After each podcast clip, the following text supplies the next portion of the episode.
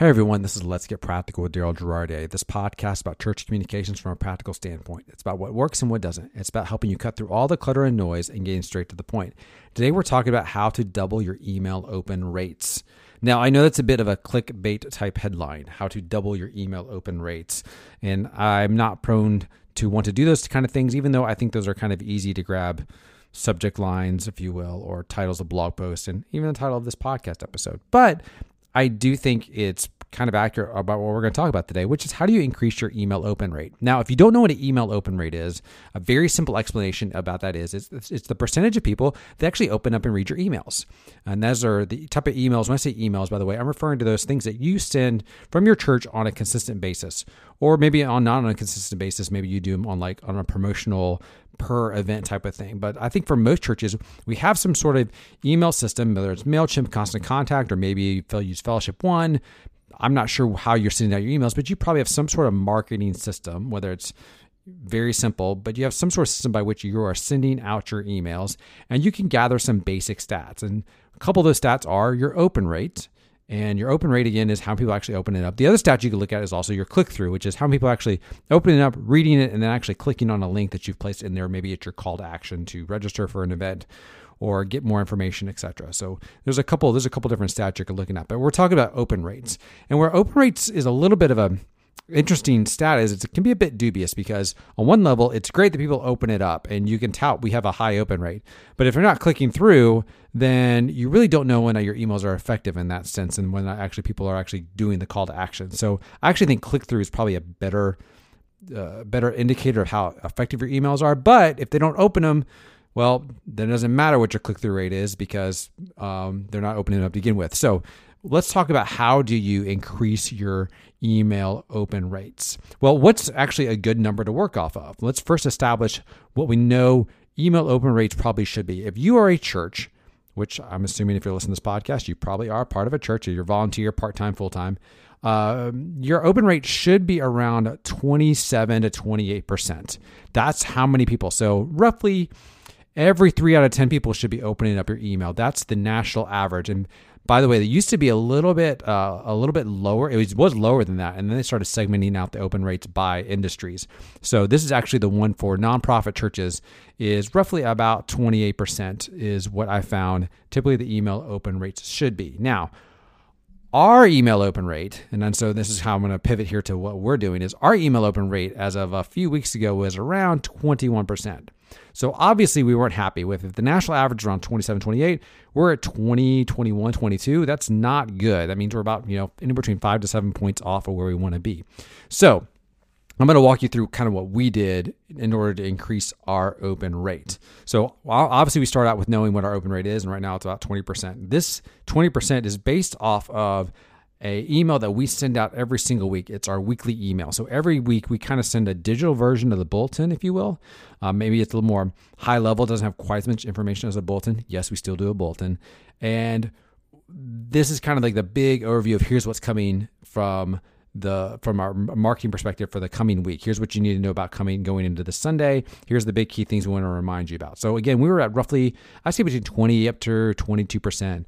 Uh, I actually thought it was higher until I actually got into the email open rates. I thought our open rates was closer to like 30, and then come to find out we were down to like 21, 22, and that was pretty bad. Um, uh, pretty bad. And this is the fact that I assumed one thing and found out it was something else. So I had to do kind of a bit of like a autopsy on like, okay, what's going on here? Why are we at 22%? Well, the first thing we identified was was that our email list was not healthy. It was not a healthy email list. Now, when I say healthy email list, what I'm referring to is is a list by which it's accurate. So a lot of times what happens for us is we create these email lists. We gather emails throughout the years and we never actually go through them to say like is this actually an accurate reflection of people who are actually engaged in who we are or have some sort of relationship with us, that they haven't moved on and gone somewhere else. And so when I looked at our actual actual email list, I was like, this doesn't make a lot of sense to me because if I am sending, I think at that time we were sending roughly about almost like 10,000 to 11,000 emails. I'm looking at that kind of going, only 2,000 people, roughly 2,000 to maybe 2,500 people are opening them. What's the other 7,500 doing? So I sat there and thought, there's got to be a better way to make sure this list gets healthy.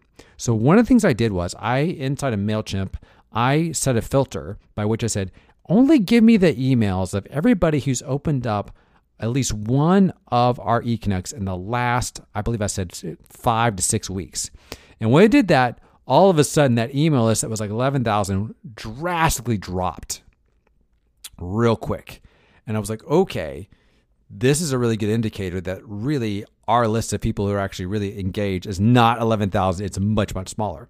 So I thought, what would happen if I only sent the eConnect, which is what we call our weekly email, to this small subset of people? And I left the other people out because at least in the last month and a half, they haven't been opening up, which probably means if I go a little bit further back, say 10 weeks, I'm still going to find the same group as not open up the email.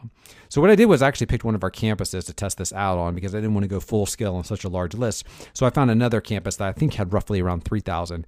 And I did the same thing. I said, only give me people out of that list that were were opening up the email and said again the last five to I think I said like five to six uh, weeks worth of emails. And so I went, I took a list, I think it was at 3,000 for that campus.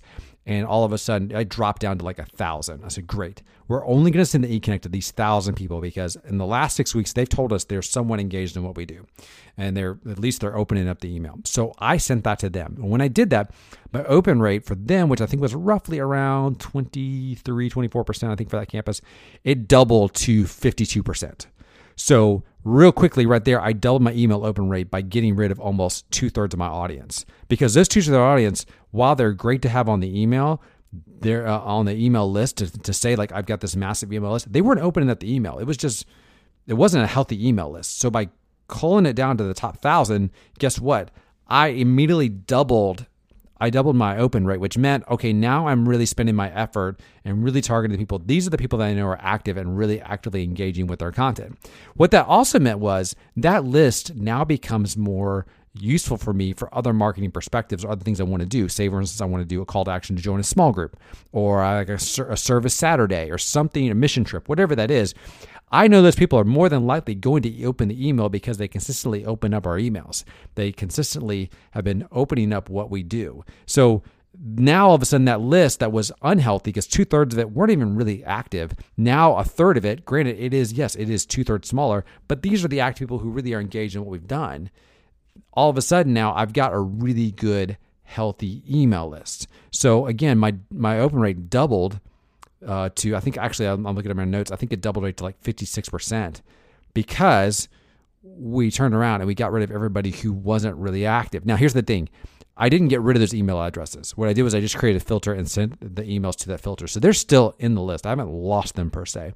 But what I've done is is I've kind of segmented things off so I can get a better accurate picture of who's actually really engaging with our content. Now, and, and, and the thing about this is, this has really opened my eyes up to how much we're not really spending and looking at the analytics of our emails and how effective our emails actually are.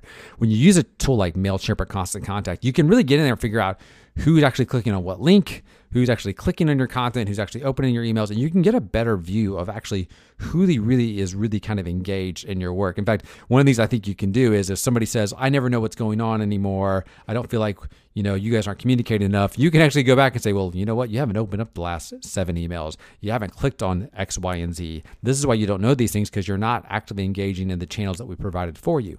And so then you can ask the, another question would be is, is there a better channel for that person? But you can study all that by looking at your email open rates, your email click through rates.